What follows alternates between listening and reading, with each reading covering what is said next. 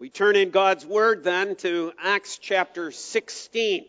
Acts chapter 16. As we reflect upon God's Word this morning of someone who truly could have sang that hymn.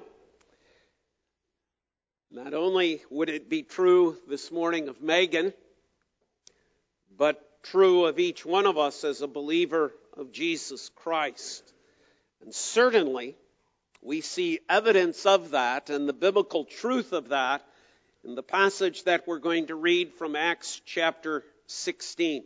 We're going to pick it up at verse 6, and then we're going to read through verse 15, but I would invite you to keep your scriptures open as we'll be referring to uh, later sections of Acts chapter 16 this morning as well. Starting then at verse 6. They went through the region, Phrygia, Galatia, having been forbidden by the Holy Spirit to speak the word in Asia. And when they had come up to Mysia, they attempted to go into Bithynia, but the Spirit of Jesus did not allow them. So passing by Mysia, they went down to Troas. And a vision appeared to Paul in the night. A man of Macedonia was standing there urging him and saying, Come over to Macedonia and help us. And when Paul had seen the vision, immediately we sought to go into Macedonia, concluding that God had called us to preach the gospel to them. So setting sail from Troas, we made a direct voyage to Samothrace and the following day to Neapolis, and from there to Philippi, which is a leading city of the district of Macedonia and a Roman colony. We remained in this city some days, and on the Sabbath day, we went outside the gate to the river's side where we supposed there was a place of prayer. And we sat down and spoke to the women who had come together. One who heard us was a woman named Lydia from the city of Thyatira, a seller of purple goods, who was a worshiper of God. The Lord opened her heart to pay attention to what was said by Paul. And after she was baptized and her household as well, she urged us, saying, If you have judged me to be faithful to the Lord, come to my house and stay. And she prevailed upon us. Thus far, the reading of God's word. Let's bow in prayer once again. Father in heaven, we give thanks for this portion of your word. And as we study the life of Lydia, we pray that uh, we may see how your spirit worked in her heart and that we may take comfort and blessing from that. And just bless Pastor Bob as he preaches that word to us, that that may be done in spirit and in truth, and that we may be attentive to your word, we pray. And ask in Jesus' name, amen. Amen. Three things from this passage, uh, easy to, to reflect upon them, as uh, each one this morning of our main points will begin with the letter C. First of all, as we consider this woman named Lydia, she was condemned. She was condemned. Secondly, she was converted. Thirdly, she was committed.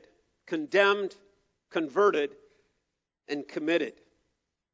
We, for those of you who are guests with us, we're in a series of messages uh, uh, dealing with those biblical characters whose names begin with the letter L. And so, uh, knowing that Megan was making profession of faith this morning, I, I thought uh, one of the few women in the Bible whose name begins with the letter L would be very applicable this morning. But I think there are certain characteristics about this woman that that kind of fit Megan as well, and I'll try to make some reference to that this morning.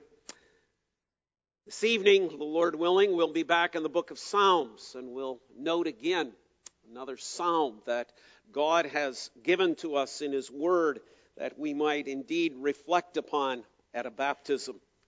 But this morning, it's Lydia, a woman who was condemned, a woman who was converted, and a woman was committed. What do we learn about her? Well, the first time we actually read of her is verse 14. One who heard us was a woman named Lydia What do we learn? Well, first of all, she has a name.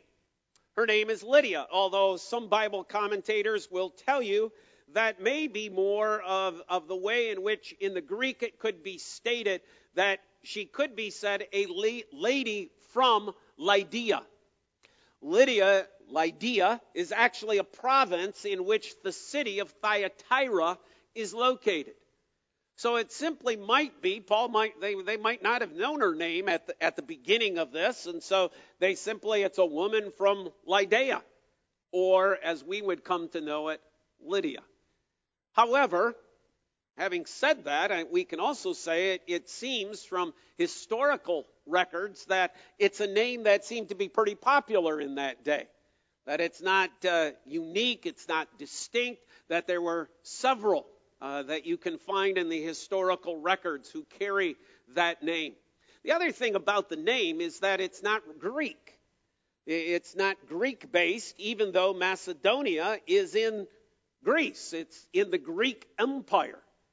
And so it, it, it, reminds us that there has been some changes that have gone on in this woman's life. That, that there has been movement and change. Actually, the, the name actually has a Phoenician more root to it, which would bring it all the way back to the eastern side of the, the Mediterranean. So, how often this woman has moved, how much her family moved, the scripture doesn't tell us, but it is indicating to us there have been significant changes in this woman's life. Indicated to us as well because of the city. She is from Thyatira, even though we are in Macedonia. And, and if you just, the reason I read 6 through 10 uh, is not only to highlight the fact that God had a divine plan in mind here, which we'll come back to, but also the fact that, that this move of Paul from having been in Asia Minor to now receiving this Macedonian call to go across the Aegean Sea, to go, as it were, for them to a completely new world. This is a movement from continents. This is the movement from Asia to Europe. And, and, Scripture is giving us in 6 through 10 kind of the, the basis. This is big stuff. That it was never even really seemingly on Paul's radar screen that he would think about bringing the gospel to Europe. That, that this was such a separation, this was so unique, that God has to come in the form of a special vision with a man saying, Paul, come and help. So if it's a, such a big thing for Paul, to make this move, think of what this must have been for Lydia. She moves from Thyatira, which is a city in Asia Minor, to Philippi as well. She makes this move not because of some vision comes from the Lord. She obviously made it for other reasons, of which we don't know, but we can perhaps delve into. One of the things we know is, is the fact that, that Thyatira from the book of Revelation, by the time John writes the account in Revelation, Thyatira is depicted to us as a very wicked city. Maybe that might be one of the reasons she has moved. We don't know. But it certainly would be a possibility. So she had a name, she had moved. The other thing that the, these verses tell us, verse 14, is that she has a business. She is a businesswoman. She is a seller of purple goods. Now, in order for them in that day and age to come up with purple goods, they had to have dye. It means the, the goods mean more in terms of cloth. That, that's what it, it's indicating to us in, in the original. That she's a seller of purple cloth. In order for cloth to become purple, it needs to be dyed. Purple dye is that which you collect from shellfish, mollusk. It takes about eight thousand of them to get one single gram of this purple dye. Meaning, this is a lot of work. This is not an easy task. But it also means that it's very expensive. This woman is not dealing with trinkets made in Hong Kong and sold at the dollar store. This woman is dealing in a business of pretty high end stuff. She's the, the Saks of Fifth Avenue. She's the Wilshire Boulevard of Beverly Hills. She's dealing with only that which the very wealthy can afford. The wearing of purple at the time and age of the New Testament era is a status symbol. Not everybody wears it because not everybody can afford it because of the time consumption that is needed in order to, to produce the color purple. So it was the exclusively wealthy and powerful. Kind of becomes the color of, for example, that, that Roman senators in Rome would attach to their garb to, to show that they were somebody in society. It's something that Roman emperors would clothe themselves with to show how rich and how powerful they were. Which gives us a clue, perhaps, as to why she's in Philippi. Philippi has several advantages for a businesswoman such as Lydia. One, it is a Roman colony. It is the only city in the former Greek Empire that has been given this status. The citizens of Philippi are Roman citizens. They are considered not just citizens of the Roman Empire, but they are considered citizens of Rome itself. Plus, there are gold and silver mines in Philippi, which means there's a lot of wealth to go around. Now, if you're a seller of purple, a very expensive cloth, you're probably going to want to establish your business in a place where people have money and in a place that is frequented by lots of dignitaries who want purple cloth. So a wise, astute businesswoman would move her business from Thyatira to Philippi. And that's what we find here. That's what Paul is introducing us to in verse 14. One who heard us was a woman named Lydia from the city of Thyatira, a seller of purple goods, who was a worshiper of God. She is hardworking. That reminds me of Megan. I've been on work crews with Megan. I've been on mission trips with Megan. She's a hard worker. Reminds me of that. She also is very intelligent. Now, her sisters may argue with it, but I think Megan is very intelligent. When she's in youth group, we don't hear her much, but when she does speak, it is generally very well worth listening to. I see a lot of similarities between these two. Somebody who is who desires and has a, a plan. We heard in Megan's profession before the elders that uh, she kind of has a plan and a career choice too. And it's not an easy choice. It's not an easy life. It's a hard working life that she envisions. I see a lot of similarities that go on in this passage. But you know, we're told one other thing about this woman. She was a worshiper of God. She was a worshiper. She, she was a Jew in terms of her religion. She's a practicing Jew. She, she worships God. She's in the place of prayer. She's very devout as far as her worship is concerned. She's very sincere. Words that I think I would apply to Megan as well this morning in that regard. Isn't it interesting then that with all of this, I mean, just think of the picture we have created of this woman that Scripture has given to us in one verse. Her name, her move, her courage, her strength. She's got to be a inner fortitude, strength to be able to do this. We, we learn as the passage goes along, there seems to be no husband, yet there's family involved. She's out there on her own, sounds like pretty tough course. And yet she has the inner fortitude and strength to carry this on. She's a businesswoman, very astute in business, very wise, very intelligent, and she's a worshiper of God. And yet we would have to conclude that she is condemned.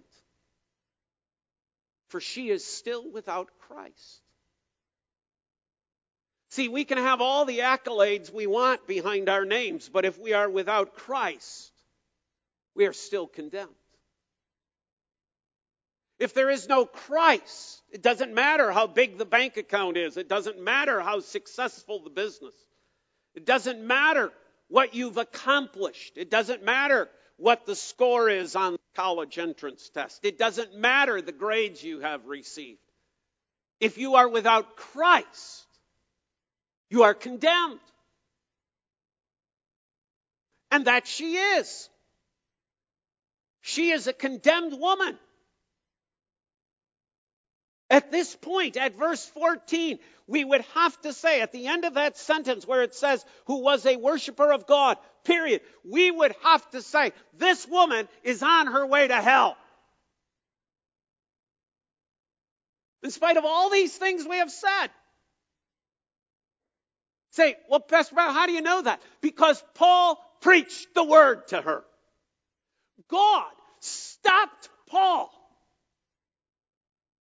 from going other places. How many times? We read twice in verses 6 through 10. The Spirit kept Paul from here. The Spirit kept Paul from here. Why? Because he's directed to Philippi. Why? Because there is a woman named Lydia who needs her heart opened. See, look at 14.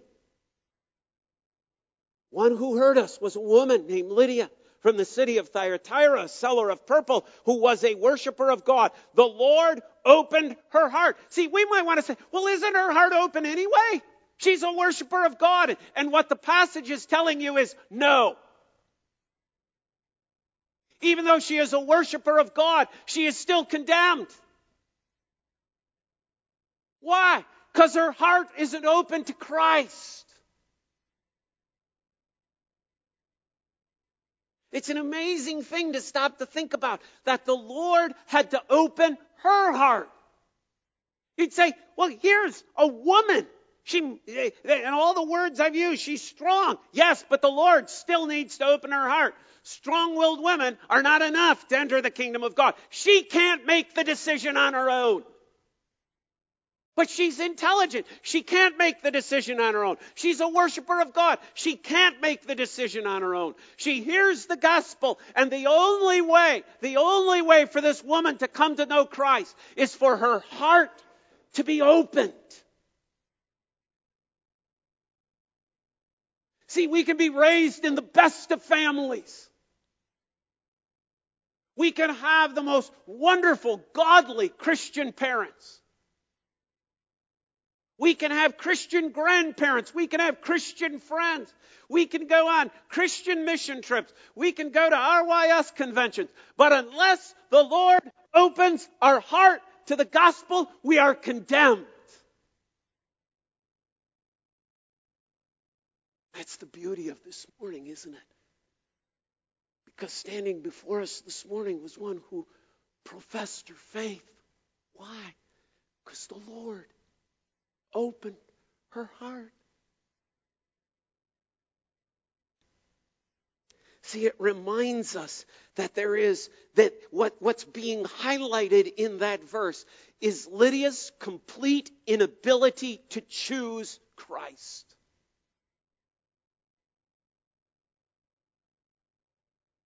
See, some people think, Well, you know, I'm smart, I'm intelligent, I read the Bible, I can come to faith in Jesus Christ on my own. No, you can't. That's the point of Lydia's story in the message. Even Lydia, as smart, as strong, as prosperous, as successful, as a worshiper of God that she was, it still took the Lord to open her heart. It doesn't say, and Lydia on her own made a decision for the Lord. We can't make a decision for the Lord unless the Lord opens our heart.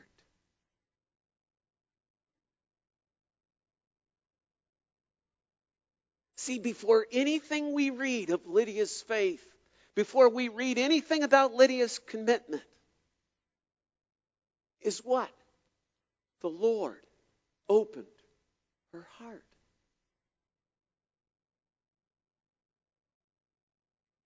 See, it reminds us of that important order. God has a means and a way in which salvation occurs. God is not haphazard. God, God is, is, is not just, well, let's see what happens this time. God is an orderly God. If there's one thing we learn about the Lord from the beginning of Genesis to Revelation, and that is that God is a God of order. Not only in the creation, but also in our redemption. Think about how Paul records that for us in the book of Romans, chapter 8, in that what we refer to as that golden chain of Romans chapter 8. We read the following. And we know that for those who love God, all things work together for good, for those who are called according to his purpose. For those whom he foreknew, he also predestined to be conformed to the image of his son, in order that he might be the firstborn among many brothers. And those he predestined, he also called. And those whom he called, he also justified. And those whom he justified, he also glorified. There is an order. In our Reformed faith, we, we follow that order with the following. This, this is the order of salvation that we see so beautifully seen here in the life of Lydia. There is election. God chooses us before the foundations of the world. God predestines us. He predetermines that which will be our eternal place. There is the call of the gospel, the outward call, that preaching of the gospel. See, that's why God is stopping Paul from the places where Paul wanted to go. Because God knows there's nobody there that needs to hear this gospel, Paul. You don't need to go to this city. You don't need to go to that city. Their time will come. Right now, Paul, you need to be in Philippi. You need to be on the streets of Philippi. You need to be by the water of Philippi. You need to be by the place of prayer in Philippi. Because there, Paul, you're going to meet a woman by the name of Lydia. That's who I have elected. That's who I have predestined. Preach her the gospel. And then there is that gospel call. Not just the words that we hear through our ears, but God. Oh, what does He do? He opens the heart. He opens her heart. That inward call, that work of the Holy Spirit that allows us to hear those words as true. She heard the gospel. She heard Christ. She heard that Christ is the fulfillment of all the promises that God has made. She heard that Christ is the fulfillment of the Passover lamb. She heard the fact that Christ's blood is that which is needed for the forgiveness of sins. She not only heard it, she heard it with her heart. How did she do that? How did she hear it with her heart? God opened her heart. And what happens? She is born again. She is regenerated. She is converted. She repents and comes to faith. She turns to Christ. She is justified. She is sanctified. And she was glorified. God is a God of order, and He's, he's demonstrating how important this, this item is that I have to open her heart.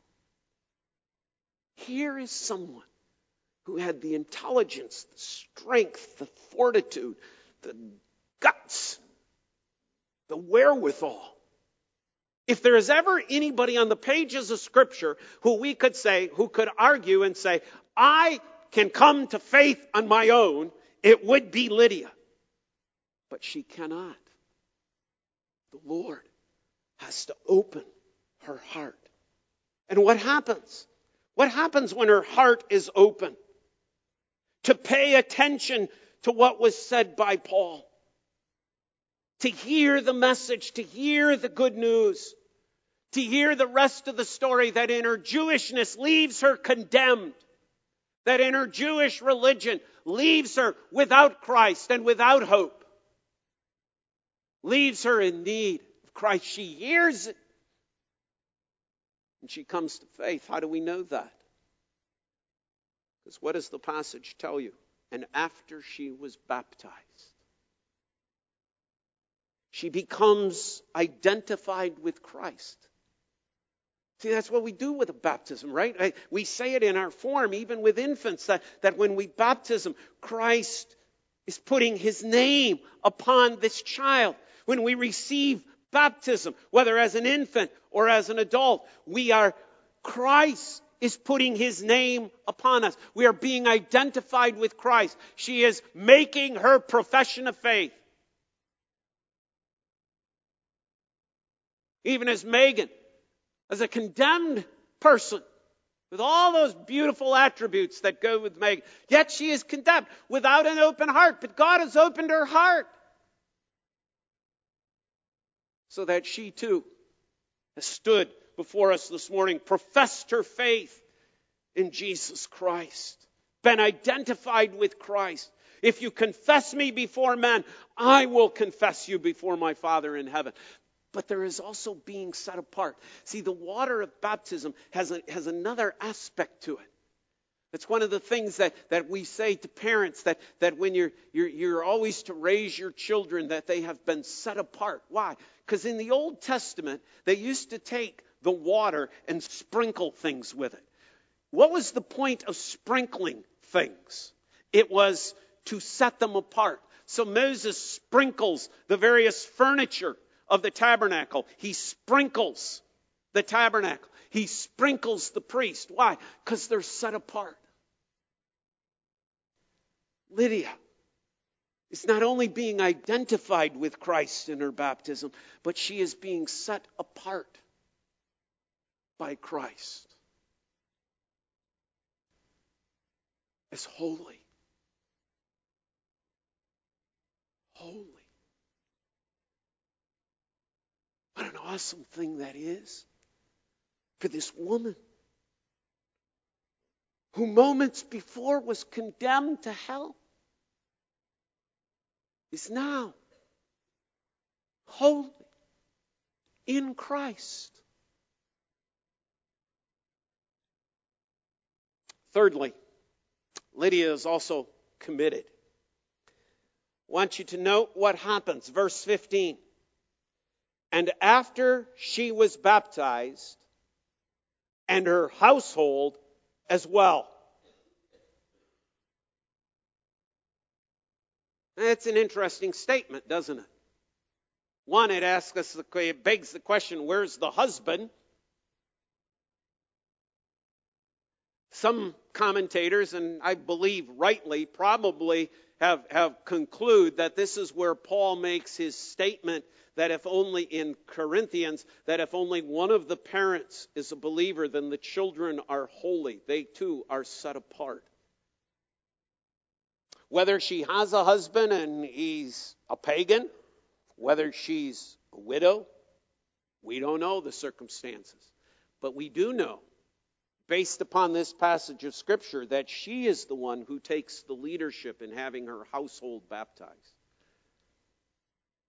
Her household, her children, her servants, her workers, everybody who is identified with this woman, everyone she is responsible for. This woman is committed. This isn't just, well, I'm going to, I'm, Christ is okay for me, but, you know, you guys, you guys sort it all out and figure it all out yourselves. You guys just kind of go through and, and, maybe you'll come to the same point. No, she's, listen, I'm with Christ. I'm responsible for you. So you are now with Christ too. You're going to be identified with him too. It is our American culture. It is that spirit of individualism that, that says in our day and age, well, it's, that may be good for you, but you can do your own thing. That's not what the scriptures teach. The scriptures teach accountability and responsibility and commitment. That if you are committed to Christ and you are responsible for a family, then that family too is under your direction. And it's not, oh, it's Sunday night, decide what you want to do. You live in my house, you go to church. You eat my food, you come to church. That's the responsibility. That's Lydia. My whole family is going to be identified with Christ. But no, it's not the family also that gets baptized. It's not just the household. Listen to what she said. Verse 15. She urged us, saying, If you have judged me to be faithful to the Lord, come to my house and stay. And she prevailed upon us. Isn't it interesting how this passage begins? We want to go here, the Spirit says no. We want to go here, the Spirit says no. This woman says, Come to my house. We go. Amazing text, isn't it? When you put it in that context of what is happening and what is going on and what is taking place. That there, there becomes this, this, this open home this willingness to identify with these four men three Jews and a Gentile Paul, Silas, Timothy, and Luke. Sure, come to my house. I'm not only willing to do this private little thing over here where I was baptized and maybe only a few people know about. I'm willing to publicly let you into my home. You men who have been on the streets of Philippi preaching the gospel of Jesus Christ, you're welcome in my home.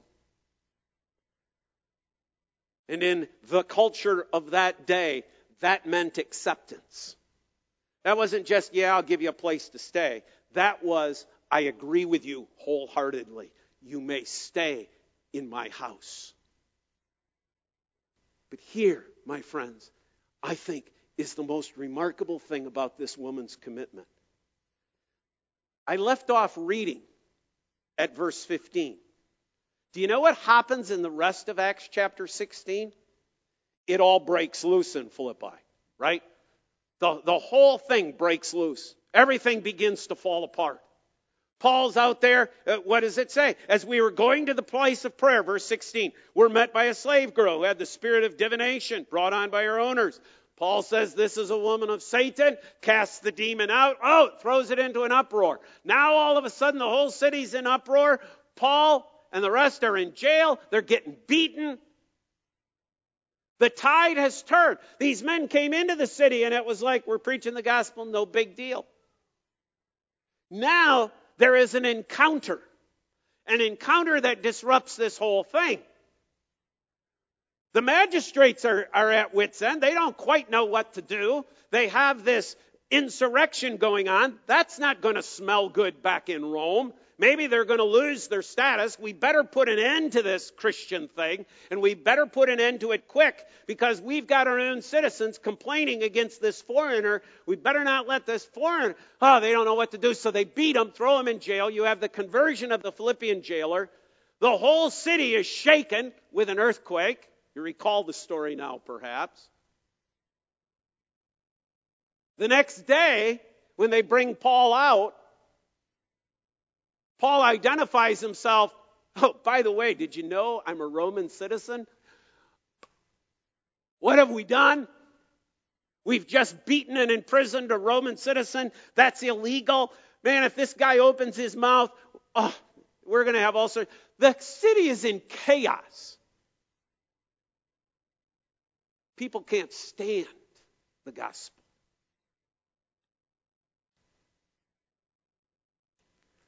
Go to verse 40.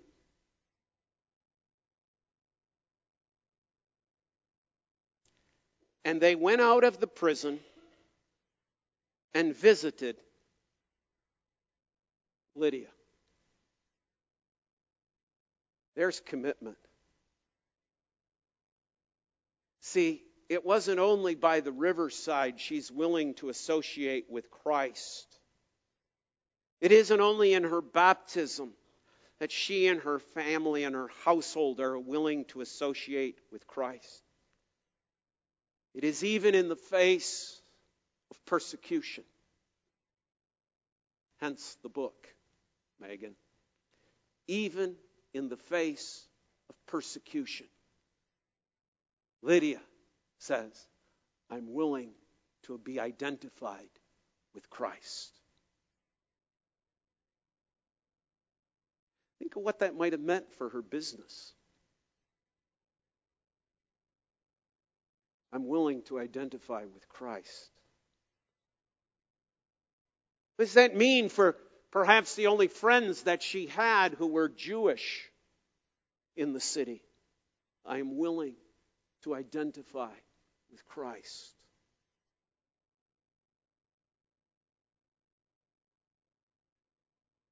This woman is a woman of commitment. Megan, that is our prayer for you this morning. We know that you too, like all the rest of us, stood condemned before Almighty God. We know that you too, by your profession, we've heard your profession, we hear the sincerity of your testimony of Christ, that you, like the rest of us as converted members, have indeed received God's grace. God's opened your heart, He's opened our heart. Our prayer is for ourselves, for you, that we live a committed life. So that when the prisoner who's just been beaten knocks at your door, you say, willing to identify with Christ. One final word in passing. Turn to the book of Philippians, if you would, please. Philippians chapter 1. These are Paul's words to this church.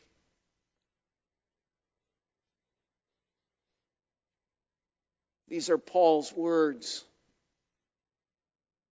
to a member of that church in Philippi, Philippi, a woman by the name of Lydia.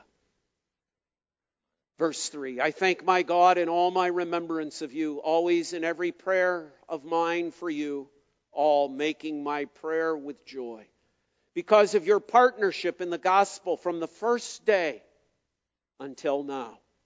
And I am sure of this that he who began a good work in you will bring it to completion at the day of Jesus Christ.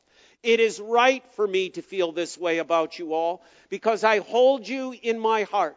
For you are all partakers with me of grace, both in my imprisonment and in the defense and confirmation of the gospel.